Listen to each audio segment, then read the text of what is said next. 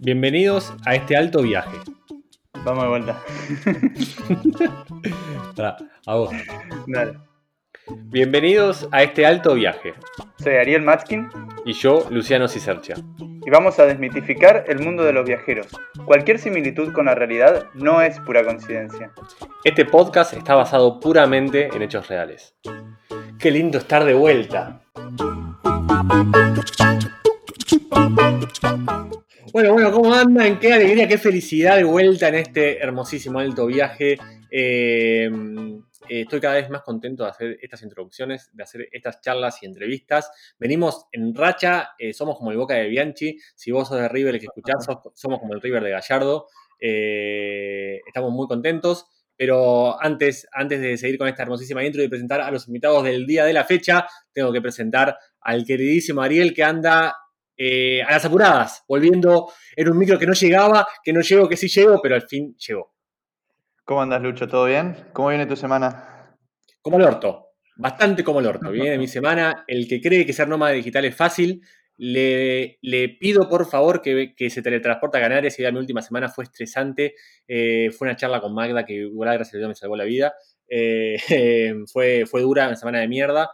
Eh, pero bueno, acá, acá estamos, el podcast no se negocia. ¿Cómo fue tu, tu llegada a grabar este podcast? Bastante traumática. Sí, porque para empezar, yo estaba visitando a mi abuela que vive en Rosario y cuando decidimos grabar, ah, decidimos, coordinamos para grabar la entrevista eh, ahora a las 12. Yo Tuyas, ¿no? A tus dos. a las, do- a las 12 mías, claro, no, es que para mí no existe otro horario, todo está en hora argentina ahora. Total. Entonces, cuando coordinamos para grabar a las 12 me, y el wifi de mi abuela es como la, eh, una poronga, Sí, no hay. No perdón por el lenguaje, eh, me compré un... Compramos boleto a las 7 y media saliendo de Rosario que tenía que llegar a Paraná a las 11 creo que llegaba, 10 y media, 11, Mm. al toque. Eh, Paraná está conectado con Santa Fe por un túnel, el túnel subfluvial, que tiene un peaje. El peaje del túnel subfluvial, nos frenamos el colectivo Sí. y nos frenamos, y nos frenamos, Uf. y no avanzaba. Encima nos frenamos justo, el colectivo casi vacío, enfrente Sí. nuestro un camión que cargaba gallinas, Oh. Eh, y las gallinas, eran miles de gallinas en las jaulas mirándonos como, sálvennos, sálvennos. Y nosotros, Claro. nada más, No justo acá no teníamos que frenar, no podíamos frenar Claro. adelante de este camión. Aparte, antes de, de salir de Santa Fe, el colectivo frena en Santa Fe y desde arriba que estábamos nosotros en el segundo piso del colectivo, escuchamos que los, los choferes están discutiendo y que en un momento la llaman a la azafata y le dicen, no podemos seguir. Y le dice a la azafata, ¿cómo que no podemos seguir? No, sí, no.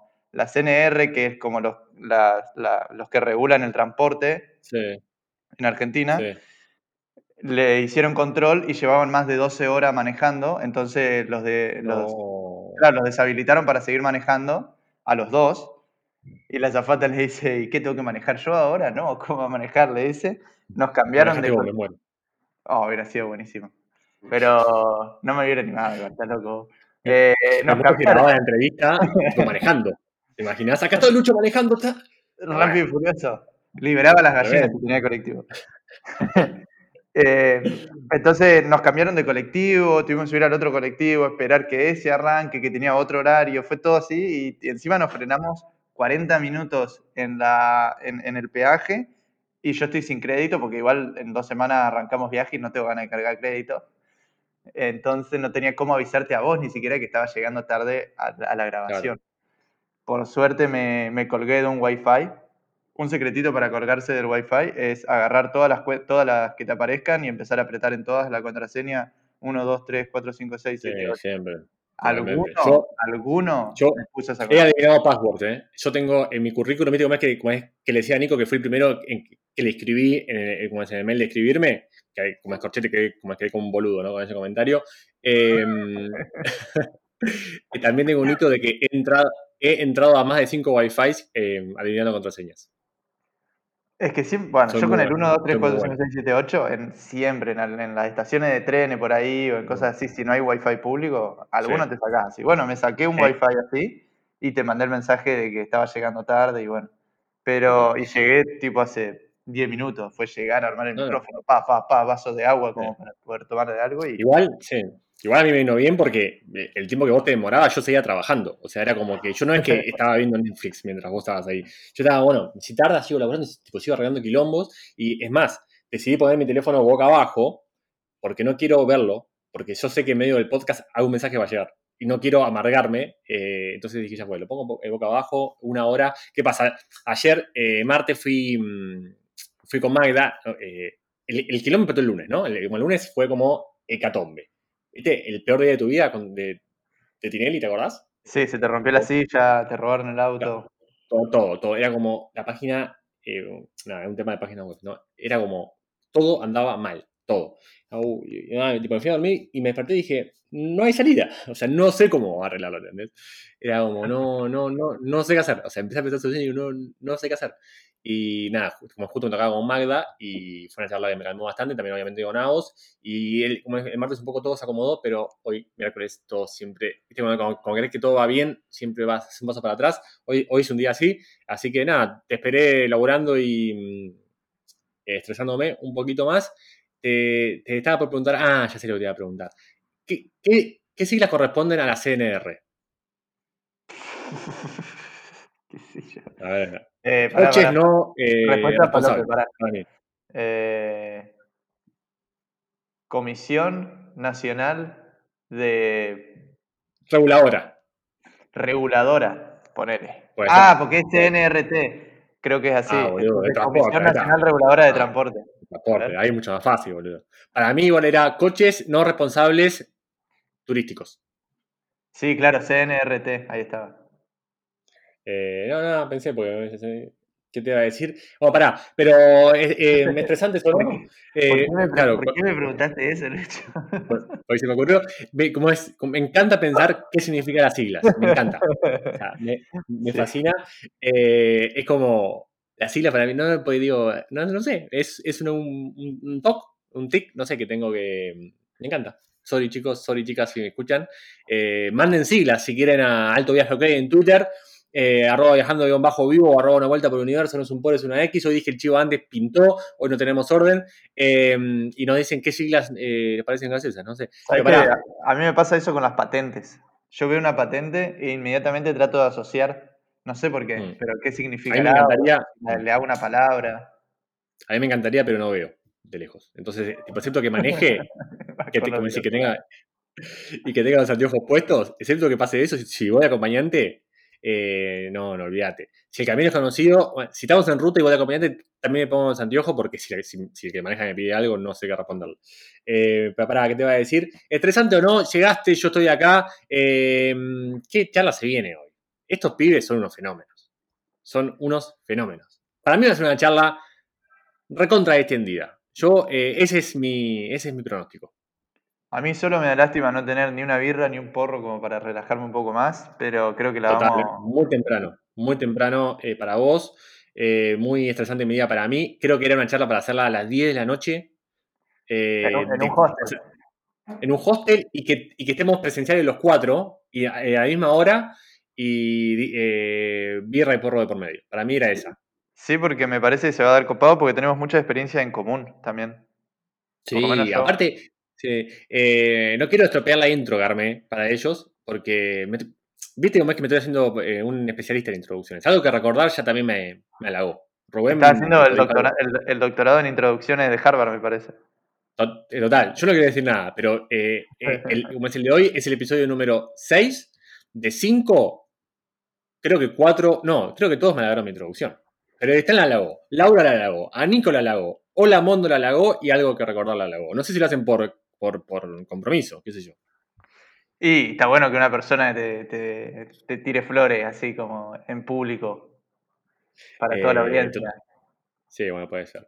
Pero pará, eh, no quiero, como no quiero eh, estropear la hermosa intro que armé con tanto esfuerzo, pero ellos son especialistas en lado B. O sea, son los simuladores del lado B para mí. en solucionar los lados B, porque les ha pasado varias cosas, digamos. Total, total. Eh, son muy, muy copados, son argentinos. No, quiero. eh, Nada, tipo, no quiero presentarte de antemano, pero no los conozco personalmente y siento que sí los conozco. Es muy raro. Son amigos de Fran, de Viajando con Fran, que entrevistamos en el episodio 4 de la temporada 1, episodio de nomadismo digital, mirá cómo me lo acuerdo. Y son amigos de una amiga mía que yo los presenté, o sea, a, a ellos por Instagram. Le dije, che, Aus, mi amiga, están estos pibes en Myanmar, escribíle, júntense, uy, bueno, dale, pum, se hicieron re amigos, viajaron por India, pique, pin, que pan. Yo soy como un Cupido, no, un Roberto Galán, era el, eh, no, pero vos sos muy joven. Eh, ¿El que hacía este programita? No, no importa. Bueno, nada, yo presento gente por el mundo. Yo presento gente por el mundo. eh, los presenté con Fran, los presenté con Agus y Nino, amigos míos, eh, pero no lo conozco todavía, personalmente, pero siento que sí. Es un nombre que tenía Catarsis. Lucho. No, tampoco, tampoco me, aparte tampoco me llevaba 35 años, culiado. Me llevaba, ¿qué? ¿3 años? ¿4? No, yo, yo, eh, como es, se cumplo 32 ahora. eh. Y bueno, yo ¿Cómo en abril, cumplo, en abril cumplo 28. Mentira. Ah, estamos re cerca, boludo. Yo pensé que, más que, te- que, que estabas en los 24, ponele. No sé por qué. Ve- ¿24? No sé por qué me quedé en eso. Me parece más que, que, que como, como que la diferencia de edad se fue agrandando en el correo de los podcasts por tus anécdotas y por las mías. Cuando me dijiste lo de Nico, que ibas al colegio y mostrabas el blog de ella, para mí ahí bajaste cuatro años para atrás. Te, te dije que iba a quinto año, cuarto año, no que iba a la, No, me- a la primaria, boludo. Ah, no, como no me dijiste quinto. Yo, yo imaginé segundo año. Tenés tipo granitos eh, ahí cayendo y tipo en una, en una Palm, que no sabes lo que era Palm, o sí sabes porque te hice buscar, o un teléfono de esos, viste, viejos que tenía internet cada tanto, ahí mostrando el bloque de Nico. Yo me imaginé eso.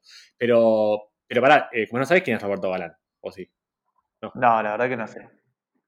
Y para otra cosa, nada que ver. Dijiste boleto. ¿Cómo un boleto? Pasaje, boludo. Saqué un pasaje para. ¿Cómo saqué un boleto para?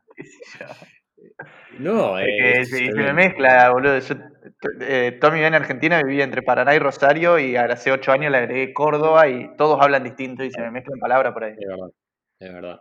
Qué loco, ¿no? Bueno. como, es que, tipo, en un, que, como es que en un país hablen cosas diferentes. Sí, ya sé, eh, basta, ¿no? Basta porque. ya se lo fue lo sé, aparte va a ser una charla larguísima, la presiento. Eh, bueno, basta, basta de nosotros. Ponemos música y arrancamos. Dale, relajémonos un poquito y vamos para adelante nomás. Qué falopa, Lucho. Ey, aguanta, para todo. ¿Te suena Safety Wings? Es la primera solución real para viajeros y nómadas. Se acabó eso de buscar seguro de viajes anuales por las dudas. Safety Wings te permite ir pagando mes a mes, darte de baja cuando quieras, contratar en viaje y hasta te cubre en tu país de residencia. Ah, es tipo Netflix. Es un golazo. Un golazo, boludo, es la mano de Dios contra los ingleses. ¿Entendés que por un dólar 30 por día tenés cobertura de primera en casi todo el mundo? Gastar más en birras. Boludo, gasto más en bajón. Me encanta, me encanta. ¿Cómo hago? Re fácil, Ariel. Anda al link de la descripción de este episodio y seguí los pasos. Es facilísimo. En 5 minutos tenés tu póliza y te puedes tomar una caipirinha mirando al mar. Qué lindo. Issa Torres on the beat, boys.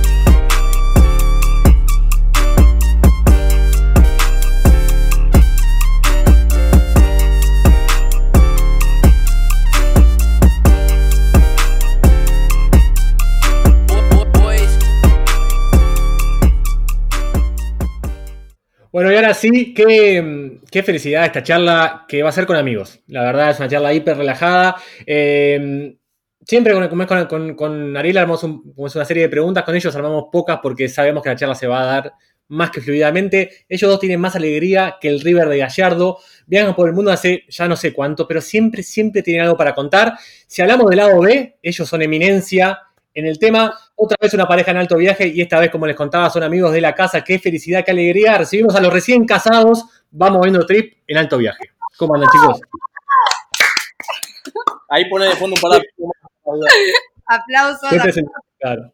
Qué presentación. No, no, no, no, impresionante. ¡Qué lindo! Me encantó lo del lado B. Claro, estoy descubriendo como es un don con el tema de, de las presentaciones. Como es el, el episodio pasado presenté algo que recordar y mm, vieron como es esta pareja española como estoy viajando con el hijo y Sí, sí. Rubén, eh, como Rubén él me dijo, escribís tan bien como presentás a, las pare- a, a los invitados. Y eso fue para mí el mejor halago que me hicieron en mi vida. Eh, pero nada, así que muy contento. Eh, bueno, nada, eso chicos, ¿cómo andan? ¿Cómo, eh, ¿Dónde están? Cuéntenos un poco su, su presente viajero, creo que un poquito más sedentario ahora. Dale, dale, bien, bien. Primero me hiciste acordar mucho a Fantino o a Barsky con esa presentación. Fue muy. A, a Barsky. Eh, Barsky, yo me, me pongo de pie y aplaudo a Juan Pablo y me vuelvo a sentar. Eh, eh, son personas que cuando, cuando hablan hacen poesía y bueno, la verdad que te destacás con eso. Muy bien, te felicito. Perfectamente. Bueno, te cuento, te cuento. Vamos a, vamos a poner primero cómo, en dónde estamos ahora. Estamos en Buenos Aires, estamos en Argentina. Eh, caímos acá, la realidad que de casualidad. Sí. Eh, nuestro plan de viaje, a- a- hago un un breve flashback. Nosotros estábamos en India con muchísimas ganas de irnos para, para Australia inicialmente, así que conseguimos la visa, estuvimos como 30 días varados en India con, esperando la, la visa de Australia, nos llegó y terminamos yendo. Cuando termina nuestra visa de Australia dijimos, bueno, listo, si vamos por Nueva Zelanda, que ya sabemos cómo funciona todo, bla, bla, bla, bueno, le metimos, le metimos rosca ahí. Eh, cuando queremos viajar a Nueva Zelanda, nos rebotan la entrada. entrada al país. Chicos, acá no pasan. Exacto, o sea, desde Australia. Desde Australia, Australia- me dijeron, muchachos, ustedes no pueden subir al avión, tienen todo bloqueado, se tienen que elegir un nuevo destino. Así que ahí como que reviramos. Yo con Belu habíamos decidido ya casarnos en agosto del año pasado. Nadie sabía. Nadie todavía. sabía, era algo secreto entre nosotros que teníamos planeado. Así que dijimos, ¿qué para, para, para? Y si en vez de ir a Nueva Zelanda o re- revirar el viaje otra vez, vamos a Argentina, le contamos a todos que nos casamos y nos casamos. Así que bueno, así fue como desembocó todo el hecho de llegar a Argentina. Llegamos en octubre, desde octubre venimos preparando el casamiento, nos casamos en enero y ahora ya nos vamos de vuelta. Nos íbamos a ir a fines de enero a Mallorca y los planes cambiaron. Amigo de Nacho también se va a casar, así que dijimos, bueno, nos quedamos un tiempo más y después vamos para Mallorca y hacemos temporada allá. Y ahí empezó todo el tema de los papeles. Bueno, bien. Eh, yo me siento un poco ofendido porque, porque no vienen a Canarias. Lo voy a seguir contando en cada ocasión que pueda. Pero bueno, eh, lo que hay, ustedes si consideran que Mallorca es su lugar de felicidad, yo no estoy de acuerdo. Pero bueno, ustedes van a, a darse cuenta solo que Mallorca no es el lugar. Trataste de convencerlos, pero no lo lograste. No, no, no pude. Yo estaba, dale, chico, no, no se pudo. Pero nada. Eh, pará, porque em, como es, nos contaban lo de la visa, como es que no pudieron, nada, como que tipo, como es que tuvieron este lío como es en Australia, qué sé yo. Es algo es que le pasa a bastante gente, a menos viajera, de que, por ejemplo, no sé, yo tengo pasaporte de Italia, bueno, como es en mi caso justamente no, pero no sé, como es alguien capaz tiene pasaporte europeo y la pareja argentino y no pueden conseguir las visas y como que viajan a destiempo, o pasa, por ejemplo, lo que le pasó a ustedes, que una visa sea, eh, como es, rechazada y tengan más que cambiar un poco el, rumbo del viaje. ¿Cómo les influyó a ustedes primero esto que les pasó? Porque asumo habrá sido un buen bombazo. Eh, y, y lo, ¿Los limitó en algo? ¿Y ¿Dijeron basta de viajar, me hinché los huevos? ¿Cómo, ¿Cómo vieron ese día o ese momento? No van a derrotarnos, las visas menos. Eh, a ver, la realidad que algo que nos viene pasando, que nos dimos cuenta después de lo de Nueva Zelanda, es que siempre el que tiene quilombos soy yo. Sí. Entonces, inicialmente Perú pensó, bueno, me separo de Nacho. me separo de Nacho y ahí soluciono todos los problemas. Eh, pero no, la verdad que fue un, fue un, un, tema bastante... En el momento que me dijeron fue, no, otra vez, o sea, otro quilombo, no, acabamos de estar un mes. ¡Qué paja! De vuelta lo mismo. Exacto. Nacho encima es de planificar bastante, es una persona que tiene como todo más armado en su cabeza y cuando se la desarman es como una explosión. Entonces es como que él se derrumba. Y yo es como, todavía no entendí, caigo creo a los días. Entonces es como, esta cosa media extraña, como que yo era, bueno, ¿y ahora qué hacemos? Nacho no tenía nada programado y yo era, bueno, nos sentamos acá, vemos, no, yo no tenía, todavía no entendía, Nacho me dice, no entramos, ¿entendés que no entramos? Me decía. Y no teníamos claro. pasaje a ningún lado, así que nos quedamos ahí en el aeropuerto un rato y, y nada, para mí se planifica todo en el momento, decir, bueno, ¿y ahora qué hacemos y vamos por otro lado? No, y encima... Eh, mientras no te deporten, está todo bien. Ahí no, es acá el pasaje a otro lado, ahorros hay, porque siempre uno tiene sus ahorros, para eso uno trabaja las temporadas y todo, así que algo tiene que salir. Y siempre vas a tener tu hogar en Argentina también, en el caso de que no haya otra salida. Claro. Así que no, no sí, o sea, es un bajón, pero fueron, no fueron nada apenas, que no se pueda arreglar. Fue apenas dos horas de derrumbe, porque a la, a la, una, a la hora ya estábamos averiguando a ver si podíamos estar con visa de estudiante, empezamos a ver si, si aplicábamos, nos contactamos con una chica que, que, se encarga de eso, que es muy conocida en el ambiente viajero, Bela Facio, eh, que nos, no, nos hizo... Nos ayudó el, con la student. Con la student, yo también nos rechazó la student. O sea, el rechazo de la student... El rechazo, ridículo el rechazo de Sebastián. Fue, me, me llegó una carta que decía, maestro, quisiste entrar hace dos semanas como turista, eh, no tenías No. y lo otro me dice, ahora de repente tenés trabajo, tenés esto, tenés lo otro, no, flaco, no entras. Claro, turista no fue genuino, fue directamente al rechazo. Sí, así que al freezer, chao. Y yo, mientras tanto, me puse a hablar con todos los empleadores de las casas que estaba limpiando en Australia y nada, ahí empecé a trabajar de nuevo al toque y Nacho también empezó de nuevo y mientras ahí, mientras juntábamos plata de nuevo, eh, vimos de volver a Argentina. Sí. O sea, como que ya se van curtiendo, digamos, en esto de que les rechacen la visa y tengan que reprogramar todo y dar un giro en los planes, digamos. Por más que decir que son estructurados o que Nacho es est- estructurado, medio que igual se van, van teniendo cada vez más cintura. Bueno, eh, para, vamos a hacer un silencio acá. Bajen Sí, un poquito los auriculares porque se escucha el, e- el eco. A ver, espera. ¿Están con auriculares o sin auriculares? No, sin No, auriculares, sin pero auriculares. puedo... Ah, por eso se escucha eco. Ah, pará que los trae. Creo que, creo que tenemos, creo que tenemos. Aunque, si me mandan Claro, Belu, ¿qué estamos hablando? O sea que me está escuchando toda la familia. estamos, solos, Señora. estamos solos en un cuarto. Ah, Igual te Ah, escuchan bien. una persona, se supone, así que... sí, olvídate. Bueno, eh, el tema de la. De, esta- de este tema de replanificar la- las cosas, lo- los, lo- los planes que tenemos, eh, nos dimos cuenta más que nada en Nueva Zelanda, porque la realidad es que nosotros llegamos a Nueva Zelanda con una idea de estar viajando por el país, por ejemplo, 10 días, y al tercer día Belu me dice, me hinché los huevos, quiero empezar a trabajar. Entonces fue como que, bueno, listo, empezamos a buscar ya una posibilidad de trabajo, encontramos a ese mismo día, y es como que ya de por sí la, la- la característica del viaje que fuimos armando nos iba dando esa, esa capacidad de ir rearmándonos Sí. poco a poco. Y así con un montón de cosas. O sea, no, no, no. e- e- Eso para empezar. Después, otra, otra cosa que me pasó, yo estaba, hin- perdón las palabras que uso, ¿no? pero yo estaba hinchado los huevos de trabajar en Nueva Zelanda. Y Belu me dice, no, me cansé del campo, quiero ir a limpiar casas de Australia. Yo digo, no, me quiero ir al sudeste como seis meses de viaje. Y Belu me decía, no, quiero ir a limpiar casas de Australia. Bueno, dale, vamos, vamos a limpiar casas de Australia. Ella quería tener la experiencia. Ya saben que maneja la relación, Sí. porque todo, todo va a seguir. Sí, está claro. Totalmente. Está, está claro que si necesitamos conseguir un consenso, eh, Hay que, hay que tener si hay que conseguir un consenso. Belu toma la decisión. Tal cual. Totalmente. Eh, pará, porque eh, ponele, eh, Ariel es un, como es gran fanático de Nueva Zelanda, Agos eh, también estuvo en Nueva Zelanda, por ejemplo, pero yo nunca fui, excepto que tipo, nada, fui un mes de vacaciones, pero nunca fui a trabajar en nada. Y todos hablan tan, tan bien de Nueva Zelanda, incluso Agos cuando llegamos a Australia, era, sí, pero Nueva Zelanda es mejor, ¿viste? Cuando todo te la baja, era como, che, mirá qué buen café. En Nueva Zelanda lo hacen mejor. Eh, mirá No. qué buen laburo. En Nueva Zelanda pagan más. Que igual eso es mentira, ¿no? Pero eh, así con todo. Y mm, eh, después con el tiempo, obviamente, se fue también, tipo, queriendo Australia, cuando a Dinamarca, extrañaba Australia, etc. ¿Cómo fue para ustedes? Igualmente, ya un poco capaz lo, los deslizaron, pero ¿cómo fue el fin de la etapa eh, neozelandesa? Así se dice. Al margen de que ya estaban medio hinchados los huevos, eh, como en ese momento extrañaban, dijeron, puta madre, ¿por qué no fuimos? ¿Qué onda?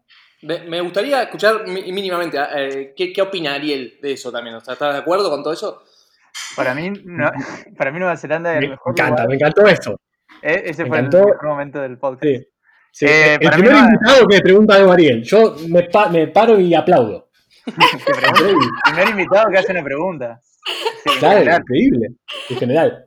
Eh, para mí Nueva Zelanda es el mejor país del mundo, el mejor pedazo de tierra que tenemos en el mundo, porque es Oh. perfecto todo lo que pasa en Nueva Zelanda.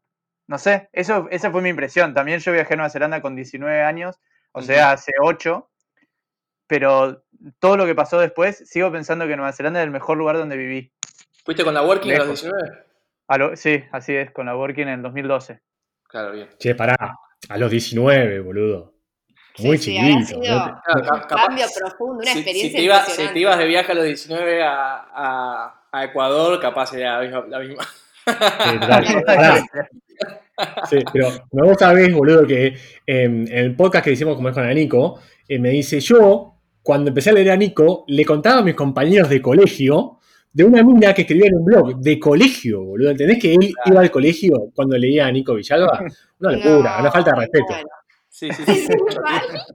No sé en qué año, en qué año arrancó a Nico Villalba a escribir.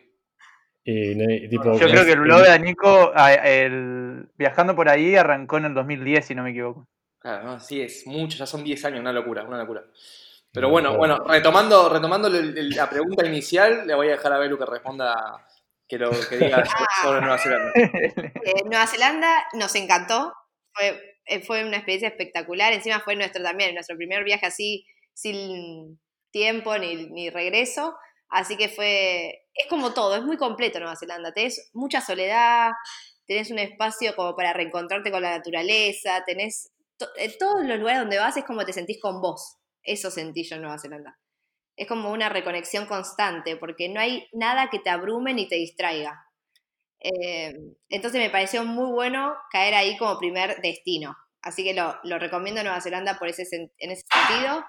Eh, Sí, tema creo- de trabajo me encantó también. Creo que el país, terminando lo que decías, creo que el país en sí te hace descubrirte a vos, eh, superar diferentes trabas que vas teniendo, como puede ser uno el idioma, otro trabajar en el campo, otro empezar a trabajar no todo sé, distinto. en, lo- en un restaurante, pero en inglés o lo que sea, te, te hace separar, eh, ir eh, salteando barreras y amoldándote a, a la nueva sociedad o cultura que estás viviendo.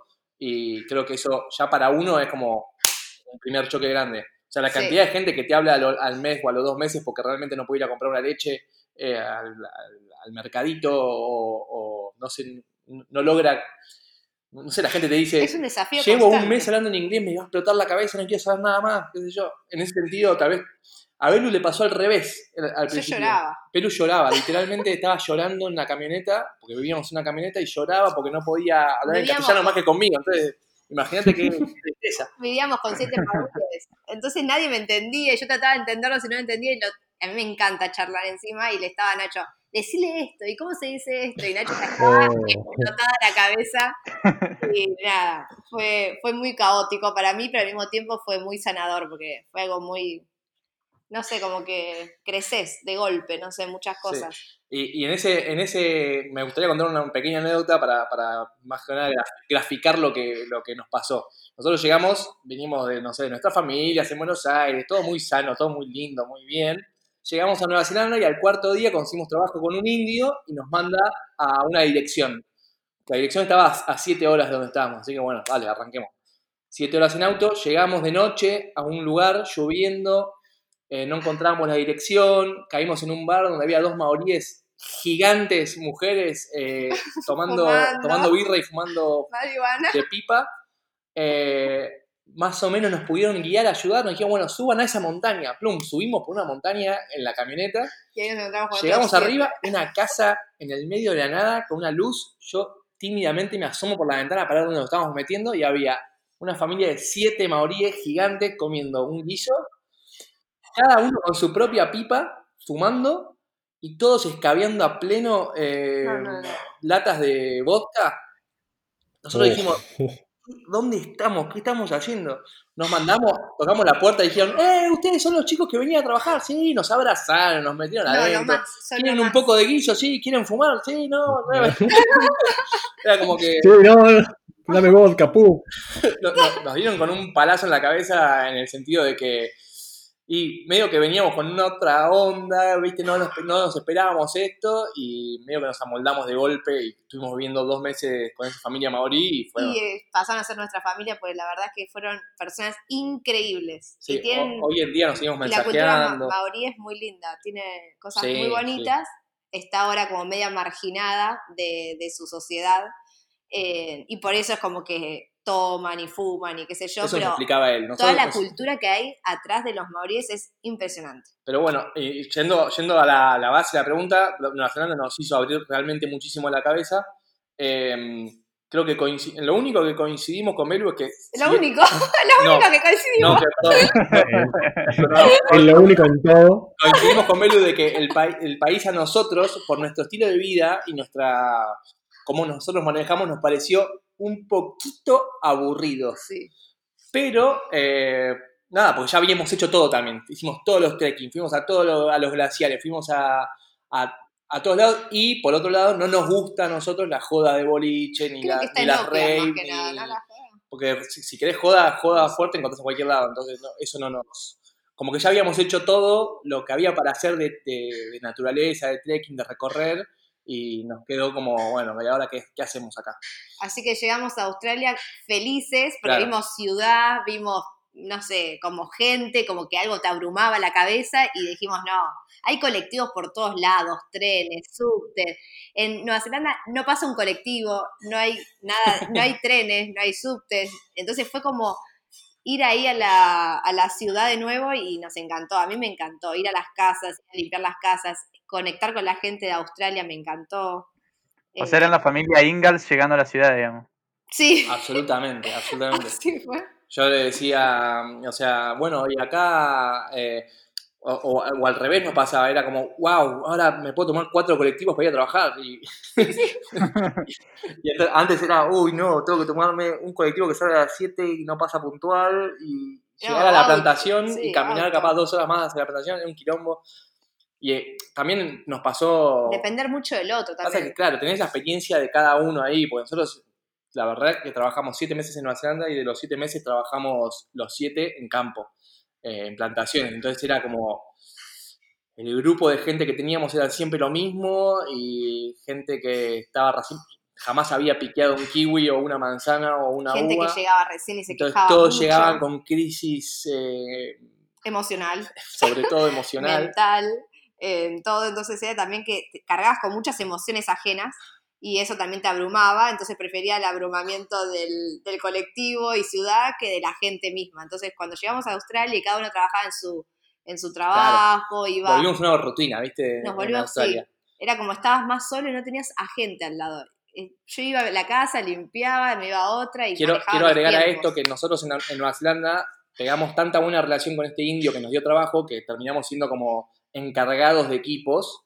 Este, y resulta que, como bien dijo Belu, yo soy más de planificar, entonces yo tenía todo armadito, tenía un Excel con todos los que habían trabajado, cuántas horas habían trabajado, qué sé yo, esto que lo otro. Y de repente Pelu es una persona mucho más sindicalista, si querés, y venía y me decía, che, Nacho, hoy los grupos hicieron 25 kilómetros para llegar a las plantaciones, hay que pagarle la nafta a todos. Yo tenía que ir a pelearme con el indio y decirle, che, maestro, pagarle la nafta a los 10 autos que te fueron a trabajar. Entonces, bueno, eso nos trajo eh, a través de algunas peleas eh, ahí, porque yo decía, mira, tenemos que cuidar a la persona que nos está pagando y también hay que cuidar a la gente que está trabajando con nosotros. Y pasa no, no, no, el que, el que nos paga me importa un carajo. Es que yo estaba en el campo con la gente que se quejaba, entonces yo me puse como un poco de papel sindical, es verdad. Eh, no tendría que haber sido así, pero fue así. Entonces Australia nos sacó de eso. Entonces, como Australia nos sacó de eso, fue como que Australia nos recibió con... un- Acá tiene una vida normal, si quieren. Sí. ¿Y cómo fue el tema de trabajar juntos? Por, por, por ejemplo, para mí fue al revés. Yo en Nueva Zelanda lo sentí como mucho más eh, ciudad, porque ahí trabajaba en la ciudad. Pero después cuando nos fuimos a Australia, eh, después de vivir dos semanas, eh, un, dos meses en Sydney, que era estar tres, eh, cuatro colectivos para ir a trabajar, que yo lo, lo odié a eso, para mí fue lo peor que me pasó. Nos fuimos a vivir al desierto y estuvimos nueve meses solos en el desierto, rodeado de australianos, más o menos lo que pasó a ustedes con los maoríes. ¿Cómo fue para usted el paso de trabajar juntos en Nueva Zelanda, estar todo el día, me imagino, juntos, a en Australia poder tener cada uno su propia vida y seguir haciendo working holiday, digamos? Qué pregunta Ah. picante igual, ¿eh? Me gusta. Sí, sí. Eh, a mí me gustó mucho el, el trabajar por separado. Me sentí muy independiente, como que me, me manejé, porque, más que nada también por el desafío con el inglés, con el idioma. Yo dependía tanto de Nacho que me estaba ahí al lado y yo quería hablar y me corregía y qué sé yo, y me sentía como que no avanzaba y me, me generaba como una frustración en el idioma. Y cuando estuve en Australia me tenía que manejar sí o sí, entonces me sentía como, no sé, yo y el mundo. Eh, así que a mí me gustó mucho esa separación, creo que me hizo muy bien por el tema del idioma, por manejarme en la ciudad, con la gente, todo así como sola, Eh, pero más que nada por el tema del idioma, a mí me Que encantó. en ese sentido Nos tuvimos, tuvimos tres etapas diferentes. En la primera trabajamos juntos a la par, eh, por ejemplo, piqueando. Y ahí la verdad que nos llevamos bárbaro porque Sí, a almorzar al mismo momento, eh, podíamos charlar, Todos íbamos caminando, trabajábamos a a la la, par. y estábamos bien. Después cuando yo pasé a ser como el encargado del grupo y Belu pasó a, a estar como... Yo empecé a ser encargado de varios grupos y Belu estaba encargada de un grupo. Entonces ella como que tenía que responder a mí. Entonces ahí medio que había mucho más roce. Ahí tenía mucho más roce. Claro, yo, yo, yo le pagaba el sueldo. Cambió el rol ahí del que toma las decisiones, digamos. Sí, sí, No, sí. no, no, eso es lo peor. Eso, No eso- sabés, boludo, no sabés. eso es lo grave, eso es lo grave. Yo, yo quería, yo quería, pero no.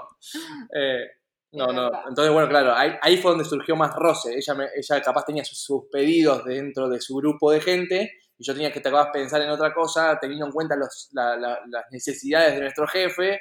Entonces, como que ahí también surgió más choque. Entonces, cuando salimos de eso, pasamos a Australia y ahí trabajar cada uno por su lado. Entonces, como te digo, capaz cuando estamos trabajando, cuando trabajamos en Sí. Australia inicial, en Nueva Zelanda inicialmente a la par, estuvo buenísimo. Buenísimo porque era, era genial. Después ya la segunda etapa fue más dura, pero no, no solo por eso en El tema particular, sino porque, porque las quejas estaban, las quejas estaban de todos lados. O sea, El indio estaba enamorado de Nacho, se lo quería llevar todo el tiempo de joda. Contá bien las Uy, cosas. pensé que iba a decir otra cosa, boludo. Pensé que iba a decir si lo quería.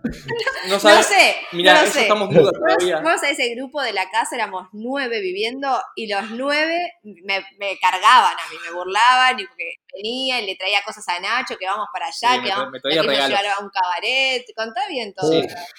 O sea, lo quería, lo quería mucho y ya era como demasiado.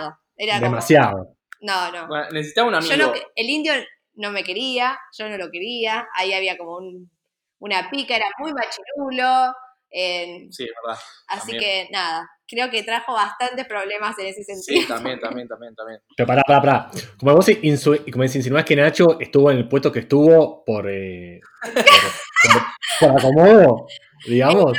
Era el en, el tercero en discordia, el indio. Pasaron cosas. ahí. Pasaron con- claro, no, no sé, digo, porque qué raro que justo Nacho, ¿no? A cargo de todos. Yo no, no voy a declarar, no voy a declarar, sin mi abogado no voy a decir nada. Me parece perfecto.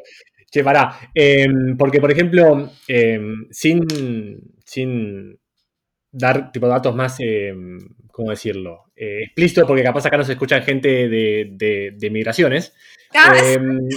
¿no? Por las dudas. Claro, hola, ¿qué, qué tal? ¿Cómo andan todos?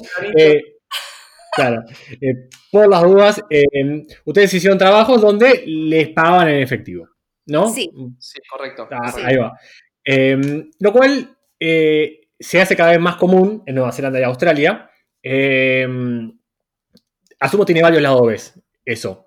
Cuenten, nada, o capaz, ¿cómo, cómo vivieron eh, es esa experiencia, digamos, eh, eh, esa limitación? ¿Fue una limitación? No, tipo, no fue una limitación. ¿Quisieran poder hacerlo? En, en realidad también recibíamos transferencias. Mira, voy, voy a. bueno, eso ahora lo, ahora lo blanqueamos bien eso, pero eh, nosotros lo- lo- el beneficio, si querés llamarlo de alguna manera, que tuvimos fue que Beirut pudo obtener la visa Working Holiday. Sí. Eh, entonces, eh, desde ese lado ya, para empezar, podíamos tener una cuenta de banco en Nueva Zelanda. Sí. Eh, entonces, después, a partir de ahí, a nosotros el trabajo en efectivo, por decirlo de alguna manera, se nos hizo muy fácil. O sea, nosotros realmente a los tres días conseguimos trabajo y desde ahí no paramos, no paramos, no paramos. Y la verdad que también nosotros siempre fuimos muy de dar todo lo que, o sea, todo lo que requería el trabajo, estábamos ahí, estábamos ahí, estábamos ahí. Nosotros nos fue muy, muy, muy bien en, Australia, en Nueva Sí, Zelanda. ahorramos, mu- ahorramos muy bien, pero también somos muy ahorrativos. Eso es Somos otra muy ahorrativos, o sea, cosa también. Atún y arroz todo el tiempo, ¿no? Atún, arroz, arroz, atún. sí. Sin sí, atún, arroz. arroz. Sí, atún, No, es verdad, qué, qué boludo. Es verdad, tenés razón. Iba a cosa, qué boludo. Ni papá. Lo editamos, noodles, arroz y arroz. Los Noodles. noodles. Hacíamos, hacíamos noodles, sopa de noodles, noodles o sándwich de noodles. Sí. Era tremendamente, era así. Eh, El tema del atún está muy bueno porque en Australia yo nunca encontré en ningún otro lugar venden atún saborizado. Entonces Ah, sí. nosotros que, que vivíamos arroz atún, era arroz. Hoy toca atún con mostaza. Mañana era Ah, atún con... Sí, atún con oliva era buenísimo. Y aparte re Sí, barato. le, mete onda, boludo. eso. Sí, genial. No, no, no, me. Sí, en, en ese sentido hemos ahorrado bastante. Y cómo, y también esa siempre, aunque qué sé yo, mucha gente dirá que no, pero es una de las principales razones por la que de, Australia y Nueva Zelanda la mayoría después viajamos al sudeste asiático. Eh, ¿Cómo fue el paso de lo que es para mí el nivel número uno de civilización eh, occidental, que es Nueva Zelanda y Australia? El paso al sudeste asiático, que es un lugar totalmente diferente en, en todo, en cultura, en la sociedad, en la gente, en la calle, todo. ¿Cómo fue ese, ese choque para ustedes? Eh, yo, es probable, en general nosotros, yo y Belu tenemos per- percepciones muy diferentes de, de- todo. de. Eh, A alguien no le gustó y a alguien le gustó. No sabemos a quién a quién, No, pero. no, no, no, no. A mí me fascinó. a Belu le fascinó, a Belu le fascinó, pero yo, yo realmente lo tomé inicialmente como si fueran una, como que ahí arrancaba nuestro, nuestro viaje que estábamos replaneando de, de recorrer la, el sudeste, recorrer, nada, un poco de recorrido más cultural. Bueno, y eh, creo que en el sudeste yo ahí empecé a sentir que, se- que empezaba nuestro viaje realmente, de que ahora sí estábamos libres, no teníamos que trabajar, no teníamos ninguna, porque como te dijo Belu, soy más estructurado y yo tengo mi traba de, bueno, ya hicimos la plata, ahora empezamos a, a- a recorrer lo que queremos recorrer. Em, arrancamos por un lugar muy turístico que es Bali, entonces como que tal vez el choque no fue tan grande, la gente hablaba en inglés, pero tenés todas las, todas la, Todo muy armado. sí, está, to- todo a tu alcance choca la mano. Claro, no- dijimos, pará, esto era Bali, la puta madre, no, no, no, madre, ¿eh? Claro, esto ¿Estuvieron, ¿Estuvieron en Cuta? no, no No. estuvimos en cuenta, pero también porque nos dejamos ya por algunos comentarios, nos, pero nos no. dijeron, si quieren la joda bárbara, vayan a Cuta, dijimos, bueno, entonces no vamos a Cuta. A puta no vamos, claramente. Bien ahí. Entonces dijimos, salimos de ahí. Entonces nos metimos directamente en Ubud, eh, y en Ubud la verdad que recorrimos todo. recorrimos norte. todo, estuvo lindísimo, fuimos para el norte de Bali, fuimos a las playas del sur, este, la verdad que la pasamos buenísimo por ahí, pero bueno, como te digo, creo que lo vimos más, en ese sentido, como más, estaba todo armadito como para, como para que no, Dijimos, no bueno, estén esto- incómodos los australianos, ¿viste? Este debe ser como Total, la, total. La foto de la entrada del sudeste, Claro, dijimos. Exacto. O sea, no, no creo que esto sea el sudeste. Porque si no es como te perdés un montón cuando está todo tan armado, te perdés ya la esencia. Entonces ahí es cuando empezamos a recorrer un poco más y Sí, y a partir de ahí empezó a ser todo un poco más gradual, porque después ya pasamos, bueno, Singapur que no tiene nada que ver, o sea, lo omito, ni hablo. Pasamos, ah, bueno, pasamos por Filipinas, que Filipinas sí, medio que ahí está más. Filipinas me pareció impresionante. ¿Sabes qué es lo más impresionante que, que saqué de Filipinas? Que no existe la comida vegetariana, pero nada. Hasta, No. hasta, la, hasta la lechuga la sacan con un cerdo de la, de, de la tierra. No sé cómo hacer. Es lechuga de cerdo. Es lechuga de cerdo. Es lechuga de cerdo. Quedé choqueado con eso. Queríamos comer vegetariano y no podíamos, pero literal. O sea, una vez le dijimos eso a un filipino, nos dijo, para, para, para, sí, acá hay comida vegetariana. Nos hizo caminar Pescado. 17 cuadras hasta un shopping y en el shopping había una eh, empanada, ¿cómo se llama? Eh, Arrolladito primavera de vegetales. O sea, Uh. eso fue todo. Eso fue todo la, la No, comida no, vegetariana. no. ¿Compraron Lumpia. 6 kilos de arrollito primavera? Lo llevamos para todo el viaje. Después nada, terminamos haciendo así, encontramos algún lugar con fideos con vegetales y Fue nuestro primer couchsurfing que hicimos ahí, así que estuvo bueno también. Sí, ahí en Filipinas. Que Filipinas sí fue ese, fue ese choque más grande, porque sí, había lugares con menos wifi, había lugares con, no sé, pero también, viste, Va- fuimos particularmente a playas más turísticas, estuvimos en, Bueno, también por ahí en el Nido. tenía estuvimos- todos con el tema del es para hacer tour. generalmente. Claro, todo, Entonces, también, todo ese, todo es todo tour. ese armado. Que vas, te pagas el tour completo y te lo haces si quieres recorrer. No está armado así como para ir a comer o, o para los negocios que hay en Bali y todo, pero sí que es ir a una isla, a un lago o a una... Todo es con tour. El ABS, ese BD. Sí, sí, uh, es verdad. El SD, JK lo Quad, sí, eso. Y después, a partir, a par- ahora sí, a partir de ahí que entramos en Singapur, después hicimos Malasia, Tailandia, Laos, eh, Camboya. Y Vietnam, ahí fue todo con una, de una gradualidad impresionante, porque Tailandia, dentro de todo, sigue habiendo un poco más de civilización occidental, qué sé yo. Después ya pasamos a Laos, que la gente no hablaba inglés, No por había inglés ejemplo. también. Entonces ya ahí Nacho como que. entendió como yo me sentí en Nueva Zelanda apenas llegué. Sí, en cual. Laos. Me dice, ahora te estoy sintiendo, ahora Entonces, entiendo fue- lo que es no es comunicarse. fue ir, a- fue ir amoldándose de manera más gradual a la cultura, a la cultura, pero donde realmente sufrimos eh, un cambio cultural Fuertísimo. fuertísimo y ahí, o sea, me- lo pienso y se me pone la piel de gallina, me lo es testigo, Sí, sí, eh, tiene piel de cuando, cuando llegamos a India. Y la India es, es un choque. India es tremendo. ¿Vos, eh, ah, ¿Los dos estuvieron? ¿Alguno de los dos estuvo? Yo no. Yo pasé, sí. yo pasé cinco meses en esa zona. Fua. Buena, toma. Sacá del medio. Bueno, y, y- y- y- No es, no es una competencia. Igual si era una semana también es un montón porque la India es cuestión de llegar. Lo que sí es verdad es que hay una transición. Yo siempre pienso, yo como ustedes lo están contando, como fue, eh, también estuve primero en el sudeste asiático, después estuve en Nepal y después entré a la India. Pero hay mucha gente que viaja directamente de Argentina a la India Sí. y a mí eso me cuesta imaginármelo siquiera porque el choque cultural que a mí me, me choqueó, fue, es un shock. y vos ya venías preparado. encima. Claro, por eso lo digo, alguien que llega así sin anestesia, no sé, ¿cómo lo vivieron ustedes?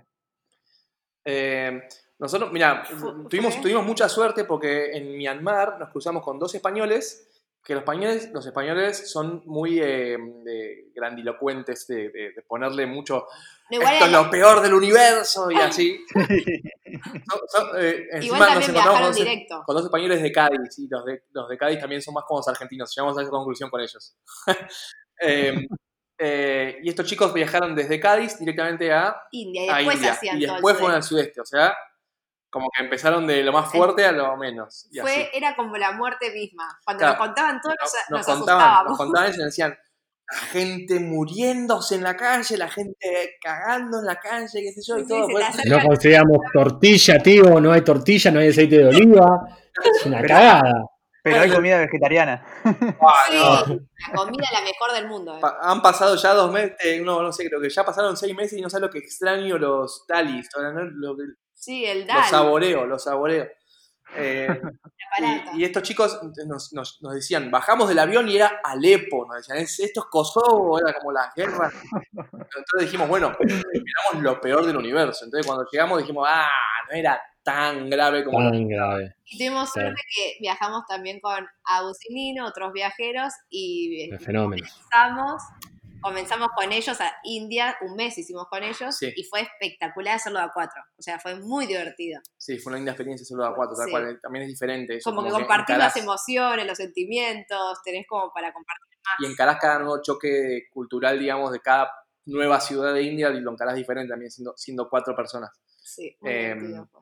Pero bueno, y ahí nosotros como ya veníamos con esta gradualidad del sudeste asiático, el choque de India no fue tan fuerte tal vez, pudimos amoldarnos más, hicimos todo el recorrido indio, que estuvo bien, eh, pero acá viene lo, que a nosotros nos- más nos, hizo cambiar, fue que nosotros desde India teníamos un viaje programado para ir a hacer a, a Brasil, a un non-inclusive con mi familia, que bueno, somos como 50 personas, entonces viajábamos todos juntos, era algo único en la vida, entonces decimos, bueno, de India y fuimos a Brasil, estuvimos eh, después cuatro semanas más en, en Argentina, y de Argentina regresamos otra vez a la India. Para seguir recorriendo. Exacto. La peor ese, ese regreso a la India fue... eh, Tremendo. No pudimos, no realmente no pudimos. Bajamos en Delhi, dijimos, bueno, vamos a recorrer el norte, estábamos recopados, qué sé yo. No, el calor encima había aumentado muchísimo. Había aumentado mucho el calor. Dijimos, bueno, vamos al norte, vamos al norte, listo, felices, nos fuimos al norte. Lo primero que tomamos fue un colectivo, como si dijese un 60, pero del año 86. O sea, muy, muy viejo, Y lleno de de, gente. de asiento de madera, y viajamos 19 horas hacia el norte, en eso. O sea, yo, Era- yo mido 1,87, 1,88, realmente no entraba, no entraba, no podía.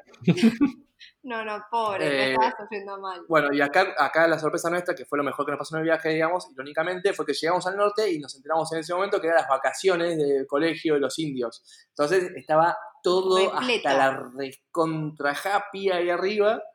Eh, por todos lados gente y dijimos, no, listo, no, no. Es como que nos abrumó, ¿entendés? Todo ese cambio. Y muy caro, carísimo todo. O sea, por, por ser vacaciones inflaron los precios donde vos pagabas 5 dólares que pagamos la noche en una habitación privada, pagamos 30. Como si estaríamos... Y No, dijimos, y no la- podemos pagar Pero esto, hasta los- en hostel le- las eso, habitaciones eran las mismas. O sea, no es que vos me decís, bueno, 30 y estás en una habitación de lujo. Claro, nada. Entonces no puede ser que estemos pagando esto, se nos está yendo entre la plata, la cantidad de gente, eh, nada nos convencía de lo que estábamos viviendo, entonces ya estábamos, che, vámonos para otro lado. Y ahí dijimos, volvamos ya para Australia a, a, nada, a seguir juntando guita, a rearmarnos la cabeza, ¿viste? Y bueno, eso hicimos. Así, así. Che, em, che, per- con perdón, te interrumpí justo en, en- como en el final de tu discurso, te pido perdón. Eh, em, ¿Qué te iba a decir? Viste cómo esto igual es una, es una hipótesis barra una, una teoría mía. Viste cómo es que, em, no sé, tipo el sudeste asiático, vas seis meses. Al principio está todo bien, el pad thai, el, el- el templo, piripipí, piripipí, pero ya al octavo templo que ves son todos iguales, al octavo monje que ves es el mismo monje de antes, como que todo ya agarra una cotidianidad que un poco aburre, mismo también en Australia, creo con las playas y qué sé yo, como que, o seguís viajando, es como mm, bastante lo mismo. Nunca fui a India, por eso creo que es una teoría, como les juro que ya llego a la pregunta, eh, espérenme, espérenme un poquito, y em, no, no, yo creo como es que India, por ejemplo, eh, como nunca te cansa. Esto, insisto, eh, como nunca fui, pero por lo que todos cuentan, creo como es que nunca te podés encontrar con algo en India que sea igual dos veces. Eh, ¿Es así? ¿No es así? Eh, ¿Bardé cualquiera o.? No, o- no, o- estoy de acuerdo. Encima es muy distinto, porque llegas a un lugar y capaz te, te lleva a Londres, después pasas a otro lugar y te lleva como a distintas ciudades, como que tiene todo un mundo ahí adentro. No solamente la gente y su toda la, la cultura que tiene, sino como que también los paisajes, eh, te sentís como en diferentes partes del mundo, porque hay nieve, tenés, tenés eh, mon- las montañas, después tenés como estructuras también muy así europeas. Eh, Sí, la verdad que es verdad, no, no te cansa la, la visual. No, y eso que no conocíamos el sur encima, porque el sur debe ser también totalmente diferente, ¿viste? Que tiene influencia portuguesa, como está Goa o no sé, otros lugares.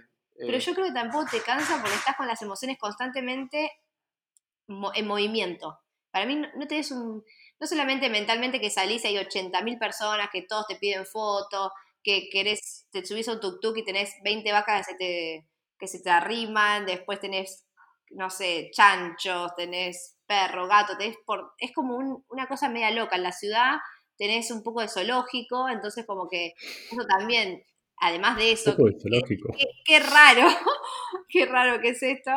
Eh, también las emociones es como que te, que te movilizan mucho, ver a la, la gente y la cultura es como... sí, sí, un país que no, hay no existe el espacio personal, pero en, nin- en ningún lado.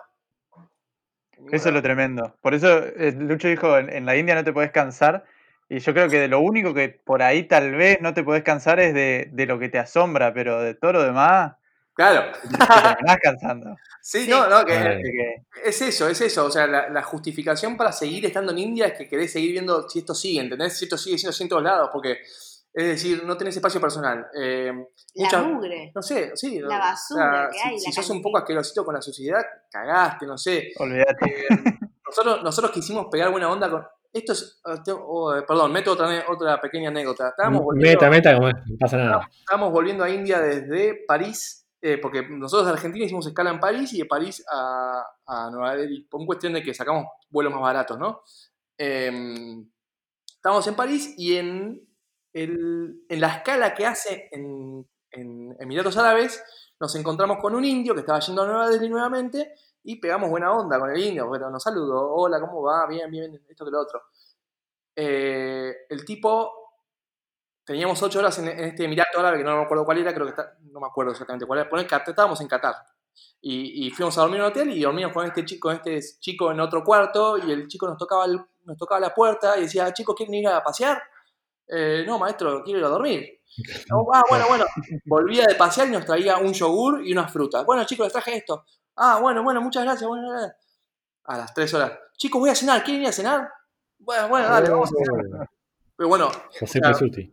El pibe era la, re- la- la reencarnación de India fuera de India, porque eso es India, básicamente, como que la intensidad en todo momento. Entonces, el pibe me pidió el teléfono, yo obviamente le di el teléfono, error gravísimo. Eh, darse mal ahí, Nacho. Un número, de un, un número mal. no, Hello, no, me llamó en el momento, me llamó en el momento. Uy, de puta. Eh, Entonces, bueno, nada, salimos de Qatar y llegamos a India. Y cuando llegamos a India, yo también tengo otra teoría que ningún indio se te hace amigo si no necesita algo de vos. Entonces, eh, cuando llegamos a la India, bajamos del aeropuerto. No, estábamos por subir al avión para irnos a Nueva Delhi y el pibe me dice, bueno chicos, yo me tomo el avión anterior al de ustedes, pero ¿saben qué? Necesito, que, necesito comprar alcohol en el free shop, pero a mí me venden dos y yo necesito comprar seis. Así que ustedes le venden dos también a cada uno y son seis. Los espero ahí. Ay, no, no. El chabón llegaba Oh. seis horas antes a India. O sea, él llegó a la 1 de la mañana a India, nosotros llegamos a las 7 de la mañana. Nos esperó en el aeropuerto. No saben la cantidad de gente que hay en Nueva Delhi en el aeropuerto. O sea, no tenía manera de contactarnos porque yo tampoco tenía señal ni nada. Pero el chabón nos encontró. Sí, Nos sí. No. encontró caminando por el aeropuerto. Nos dijo, ah, acá están, qué bueno, qué sé yo. ¿eh? Nos llevó al free shop, compramos las cosas. Nos tomamos el mismo taxi. Nos dijo, ¿a qué te van? Dijimos, no sabemos todavía. Ah, bueno, yo tampoco sé a cuál voy, nos decía. No, no, creer. Entonces dijimos, vamos a este. Ah, bueno, bueno, yo también voy al mismo. Dijo, uy, la puta madre. Oh. Bueno, y así, yo a todo esto mirando la abuela y decía, necesito sacármelo de encima, ¿cómo hacemos? ¿Qué sé yo? Me muero si, si tipo aparece en el podcast ahora, si habla, sí, ahí con ustedes. Creo, creo que si miro para atrás puede ser que aparezca yo. Eh, y acá algo que nosotros a todo esto dijimos, bueno, nos quedamos acá, sacamos por dos noches, poner que sacamos por dos noches, él sacó, y bueno, yo saco por dos noches también, sacó por dos noches. A, la- a las tres horas bajamos y dijimos al, al conserje, che, al final nos quedamos una sola noche, le dijimos. ¿viste? Entonces, sea, eh, dormimos esa noche y al día siguiente, en puntitas de pie, nos fuimos. El chabón estaba durmiendo con la puerta abierta hacia nuestra habitación, ¿entendés? O sea, su cara daba hacia nuestra habitación. Él podía ver todo lo que Y hacíamos. dijo, se fueron sin saludar. Entonces nos fuimos en puntita de pie, qué sé yo, y a las. Nos tomamos un colectivo, nos fuimos a la mierda, o sea, realmente nos fuimos hasta Rishikesh, que es a varios kilómetros. Y el tipo nos dice, nos dice, che, se fueron sin saludar, qué sé yo, qué lástima. Yo tenía un chocolate guardado para darles que había traído de París. Bueno, gracias. A los cuatro, a los cinco días estábamos caminando por las calles de Rishikesh. No me digas. Aparece el indio otra vez. Este No. mismo indio, pero ya estaba absorbiendo la energía, pero de, de una italiana. ay, De estaba hablando con la italiana. Uh, Estaba igual de intenso con la Estaba italiana. igual de intenso y velo el tipo No. de ah, huí ya de ahí, le decía, ¿viste? está ahí. Qué paja. Che, Pero bueno. pará. em, Lo que quería, lo Dale. que quería es este paralelismo en que eh, este indio que me amaba a mí en Nueva Zelanda, creo que va un poco de la misma línea. O sea, es- creo que está en la esencia del indio, esa Sí, media absorción. No- notamos eso, que son así intensos y son muy celosos. O sea, si vos en algún momento te hiciste amigo de otro, Ah, sí. eh, es como que también le generan muchos celos, empiezan a pelearse entre ellos a ver quién da más por vos. Es como una cosa media extraña. El Qué tema picante. Sí, sí, tremendo.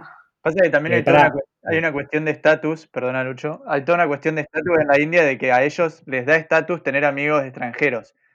Entonces, como que si agarran a un extranjero que es- quiere ser su amigo, y pongo entre comillas, también eh, para ellos está re bueno eso y, y son insistentes por, yo creo que la personalidad india, por la cantidad de que son ahí, son mil, más de mil millones, es como que si no sos insistente en la India tampoco llegas muy lejos a ningún lado, digamos. Claro, yo, yo- cual. yo lo, lo miro, lo miro como diciendo, mirá, alguien me notó. O sea, estoy acá, existo y soy, estoy conversando con una persona y Claro. como que se identifican desde ese lado. O sea, eh, se, se reconocen en el otro, porque si no, no se reconocen, o sea, no existen. E- Eso es lo que me parece en la India, como que eh, es tanta gente y tanta cosa que pasa todas las, ¿cómo se dice? Las, eh, uf, los impulsos, no, los, no, no sé, la- sonidos. Saben que tenemos tiempo. A lo que me refiero es que los sonidos, los sonidos que te vienen, la gente, las ofertas de comida, eh, todo lo que- Estímulos. eso, todos los estímulos que te bombardean. Vamos, Ariel. ¡Vamos! Oh, fenómeno. Aplauso para Ariel. ¡Vamos! Lo podría haber escrito. Pero bueno, eh, eso más que nada de la, de la intensidad. Pero bueno, eso es algo que no vivimos, por ejemplo, en el sudeste asiático. En el sudeste asiático creo que sí tuvimos como una más, eh, eh, esto de que gradualmente fuimos entrando en el lugar y creo que incluso hoy en día, si me decís, podríamos vivir perfectamente en cualquiera de los países del sudeste asiático que estuvimos. Sí. eh, sin ningún problema porque hay una tranquilidad, vos tenés tu espacio, podés ir a comprar lo que quieras, digamos, estás tranquilo. Creo que esa independencia que tenés ahí no existe en India. En India ya te confirmo que no viviría en ningún lado probablemente, a menos que sea una experiencia particular porque me mandaron de una multinacional y me pagan 200 millones de dólares. Pero creo que Por es- mes. por mes, Vamos a volver claro. igual. Probablemente volvamos porque nos falta mucho por recorrer. Nosotros somos como intensos en eso, en que queremos recorrer todo lo que podamos recorrer. Eh, entonces, bueno, nada, ahora más que nada, nosotros ahora, por ejemplo, estamos eh, organizando nuestro viaje a Mallorca, ahora porque, como decías Luchito vos, queremos Mm. alejarnos un rato de ese lado B, Total. que, que- que también nos hace vivir tan intensamente en decir, puta madre, ¿qué, qué voy a hacer mañana? ¿Dónde vamos a estar mañana? ¿Qué vamos a estar haciendo mañana? Y creo que, como yo soy, o sea, tampoco sabemos si vamos a poder alejarnos de ese lado B, porque si bien yo soy ciudadano español y tengo todas las posibilidades, Belu no, y no sabemos qué trabas vamos a tener hasta que Belu pueda estar legal. Así que este no es el fin, es un continuará, porque probablemente el lado B siga. Nunca va a terminar. Esa No es que quieras, eh, no quieras ser insistente, pero acá en Canarias también pagan en efectivo. No sé si, si tienen el, el, el guiño de ojo. ¡Ah! Ah, hubiese dicho, ah, Eh, lo hubiese hecho antes, boludo. Y bueno. Che, pará, eh, porque em, yo creo, como es que fueron ustedes, que cuando estaban en el lado subieron historias de que eh, era un país muy turístico. ¿Es así esto? ¿O no? ¿Fueron ustedes los que, los que dijeron eso? eh, no, no creo, no creo, no, No, creo. es más bien No no. sé quién lo dijo. Sí, nosotros, Claro, por eso. nosotros opinamos lo- realmente lo contrario, como que no está listo para el Totalmente, yo también. está listo para el turismo. No, yo también, pero eh, no, no sé quién fue que como es que subió una historia diciendo como es que el lago estaba superpoblado de tipo, ya era como muy tipo hecho para el turista, lo cual a mí un poco me... nada más, Sí, pero se habrá confundido de país Claro. persona, estaría en otro, me parece. Pues, claro, bueno, no, entonces, tipo, como no tengo pregunta, claro, porque yo, tipo, a mí me parecía raro que yo, cuando fui hace cinco años, me pareció el lugar más autóctono de todo el sudeste asiático, me encantó, la gente era lo más, cero interés, o sea, viste como es que en Tailandia, en algunos lugares sos un signo pesos, Sí. o dólar, o lo que fuere, ¿no? Es como este, este, ese, pum, a este vamos a cobrarle lo que fuere. En Laos está todo bien, o sea, todo vale igual en todos lados, nadie te caga. Eh, igualmente, aunque eh, ustedes como también lo hayan visto bastante tranquilo, ¿le tienen miedo a que, a que esos lugares tan tranquilos, también asumo Myanmar, por ejemplo, Camboya, eh, se, se vuelvan un Tailandia o un Bali?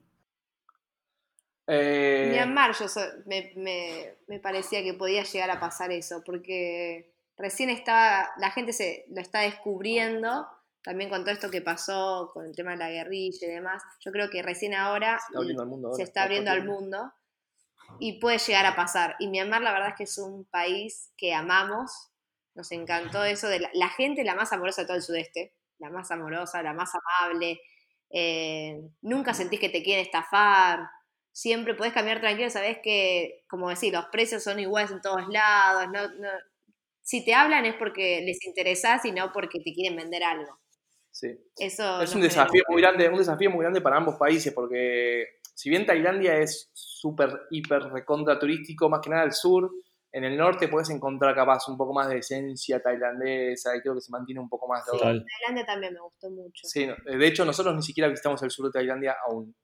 Eh, tengo planeado, yo personalmente tengo planeado ir haciendo un curso de instructor de buceo y entonces ahí lo conoceré. ¿En qué momento, no? Sí. tipo de todos los viajes que tienen planeados. Eso es lo que no dura seis meses el curso, así que no sé en qué momento durará. Y ¿Sabes qué, Luchito? Después me pongo una, me pongo una escuela de buceo en Canarias. Ahí está. Perdón. Listo. No quiero decir nada, pero Canarias tiene uno de los, los mejores fondos subacuáticos de Europa. Ah, no quiero- bien. Ah, hubiese No quiero ah, convencerte más. No, no quiero convencerte más. Eh, igualmente, si, como es, si no quiere Belu, no vas a ir, así que. eh, Ya le dije que yo me voy para si Australia. puede limpiar un par de casas por ahí, está todo bien. Bueno, sí, pero, pero aguantá porque en Mallorca se da vuelta la, se da vuelta la torta. Ahí hay uno que sí puede ir y otro que no. Claro, Claro, ya está, uh. cambió todo. Ahora Ahora, sabés quién maneja las cosas. Ahora es un nuevo desafío. Claro. Es un nuevo desafío. el, el español.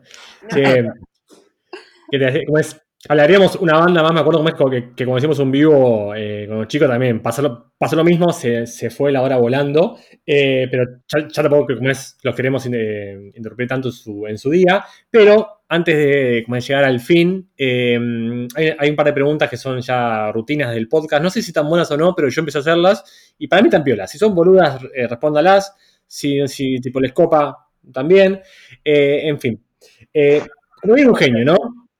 Tip- Tipo, cae un genio, un genio que es hiper amigo del podcast, lo escucha, qué sé yo, y le dice, chicos, les pago un viaje a donde quieran, seis meses, ¿ok? O tres, o el tiempo que quieran, todo incluido. O sea, no pagan nada, pero tienen que llevar un invitado. Obviamente no, eh, no vale indios.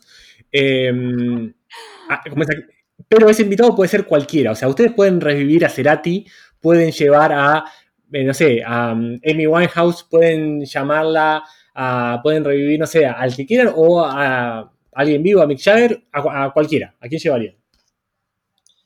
Bueno, eh, ahí tocaste un punto que creo que no, no, no, no tenemos mucho para discutir. Eh, Belu me miró y yo dije que sí. Eh, a, a mi hija, mi hija que falleció en 2016, creo que eh, si pudiera mostrarle todo lo que hemos hecho en este tiempo y llevarla a todos los lugares, porque realmente está con nosotros, o sea, a donde vayamos, creo que la, la- la tenemos presente y, y más que nada, lo que sea que hagamos, como que está, está muy presente en nosotros creo que en cada, en cada padre que veo con su hija viajando por ahí o, familia que veo, digo, uy, qué lindo que sería también mostrarle esto, estas cosas, estas playas, o estos templos, estas, escalar estas montañas, o sea, un montón de cosas, creo que eh, la respuesta vino, la, me miró Belu y me dijo, sí, esto, estamos, co- coincidimos.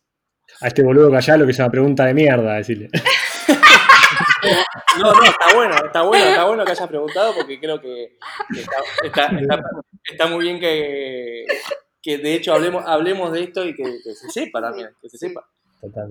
Che, bueno, y como es el genio, también le dice, chicos, eh, el tema del viaje es que tienen que elegir una única comida para comer en todo el viaje y una única bebida para tomar en todo el viaje. ¿no? O sea, vos elegís eh, tofu con, con morrón y tenés que comerlo desayuno, almuerzo, cena, todo. Y, y cuando dijiste tomar vodka, también. ¿Qué bebida y qué comida eligen?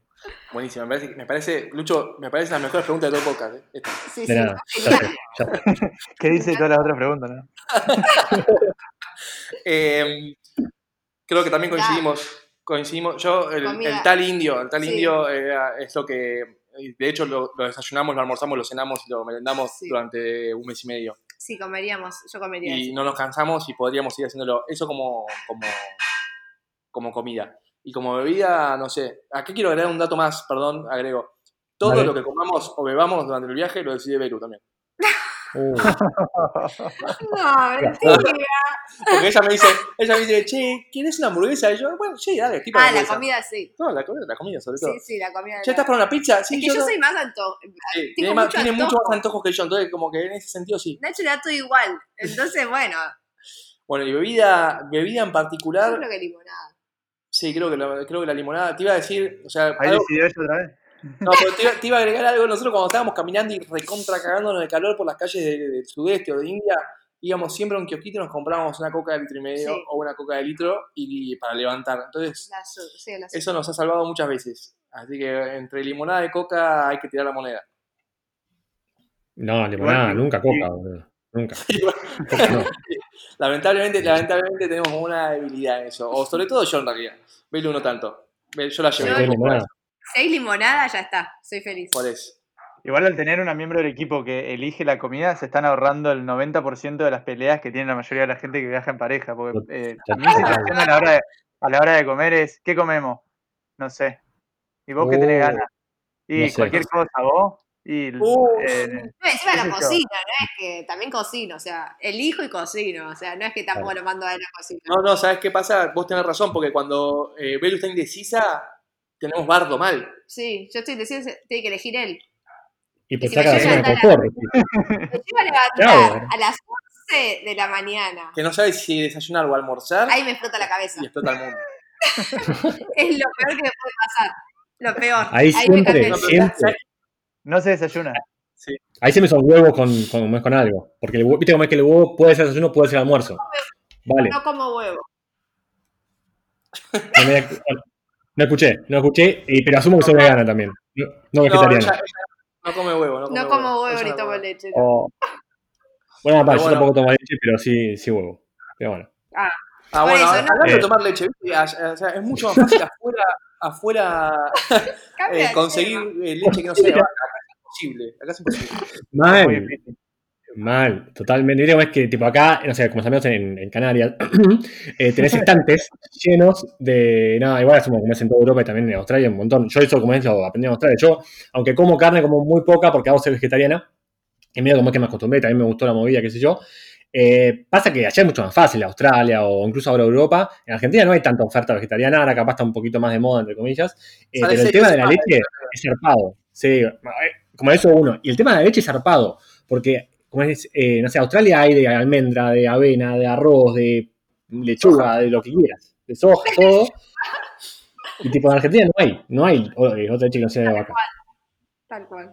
No, y, y pará, y Sí. quiero agregar, quiero agregar algo, algo más. Uy, sí. Eh, el, el Burger King, mira, Dinamarca, perdón. El Burger King de Argentina eliminó el, el combo de soja. O sea, sí, malísimo. No. o sea, si bien, ok, no hay, que, no hay que meterle a esas marcas, no me, o sea, es mi única comida rápida que teníamos para pedir así, y la sacaron, o sea, está- estamos para no. atrás.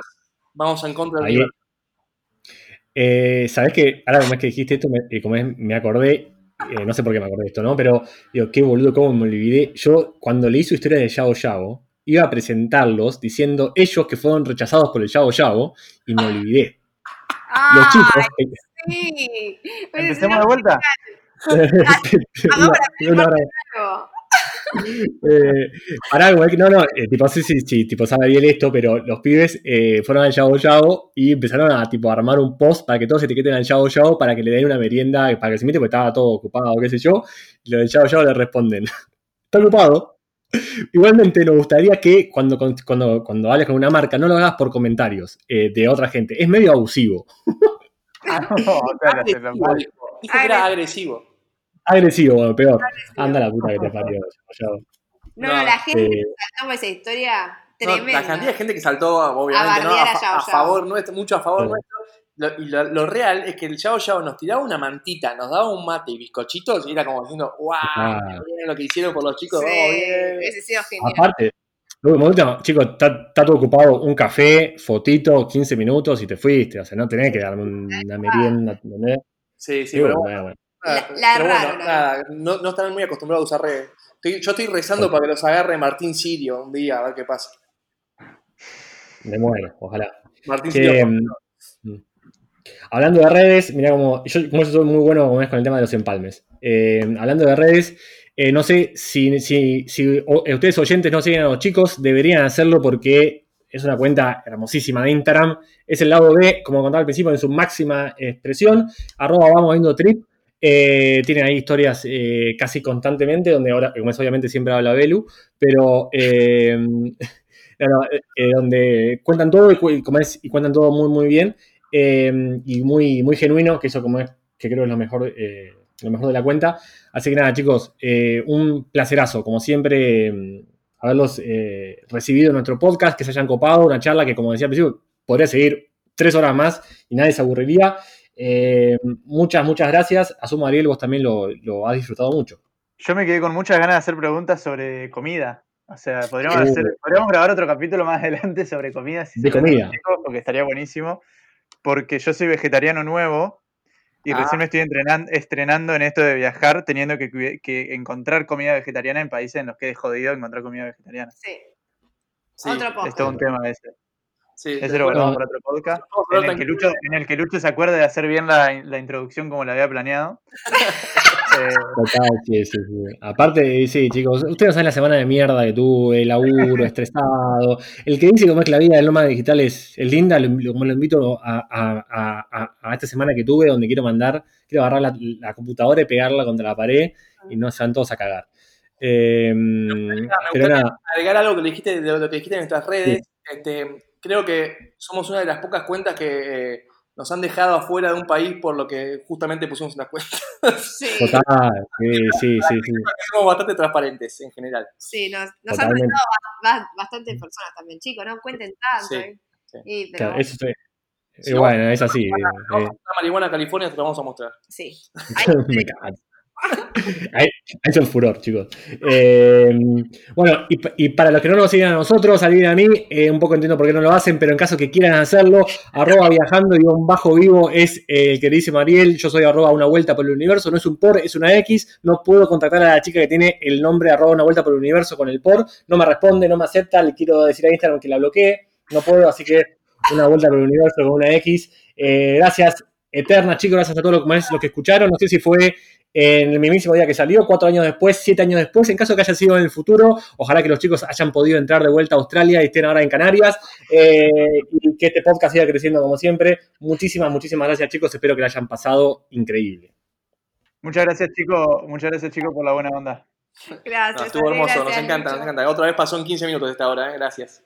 Hasta la próxima. Hasta la próxima. Thank